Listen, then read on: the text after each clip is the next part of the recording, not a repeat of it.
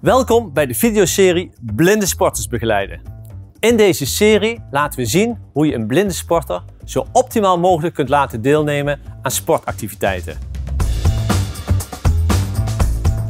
In deze video geven we een aantal praktische tips voor de omgang met een blinde sporter. En tevens leggen we uit hoe je hem het beste kunt begeleiden. De WHO, de World Health Organization, maakt onderscheid tussen totaal blind, blind en maatschappelijk blind. Als wij het over een blinde sporter hebben, dan gaan we ervan uit dat hij geen bruikbare restvisies heeft die hij tijdens het sporten kan inzetten. De restvisus heeft dus geen meerwaarde. Om te beginnen, maak kennis met de blinde sporter. Ga frontaal tegenover hem staan, noem je naam, ook als je die persoon al kent.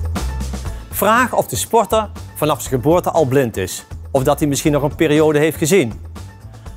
Vraag ook hoe hij begeleid wil worden, wat zijn verwachtingen zijn en waar hij misschien tegenop ziet. Geef ook aan wat voor ervaring jij zelf hebt met het begeleiden van een blinde sporter.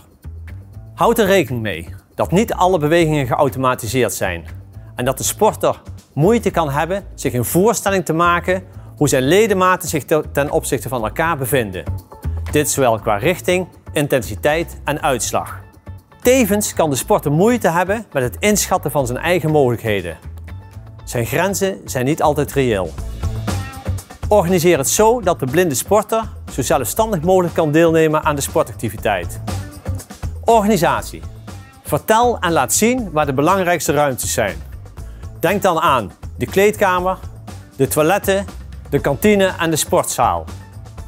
Reserveer een aparte plaats voor de sporter in de kleedkamer, liefst zo dicht mogelijk bij de deur, zodat hij zijn kleren makkelijk kan terugvinden.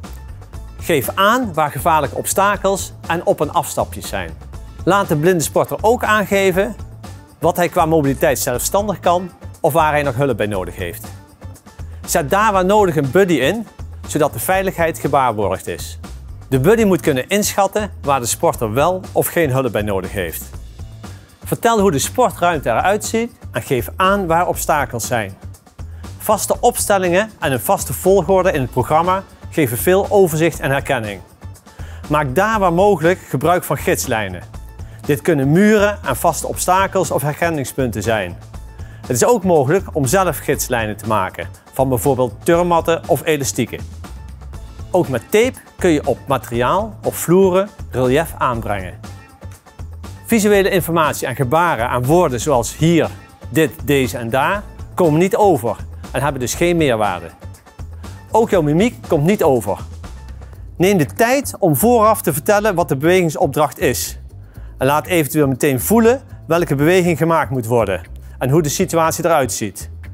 Spreek af of aan waar je de sporter mag vastpakken. Om de beweging in te slijpen moet de opdracht vaak herhaald worden. Geef korte en duidelijke commando's en spreek af welke je gebruikt. Geef duidelijk aan als de ondergrond verandert of als er oneffenheden zijn. Naast jouw stem zijn er ook andere manieren om de richting aan te geven.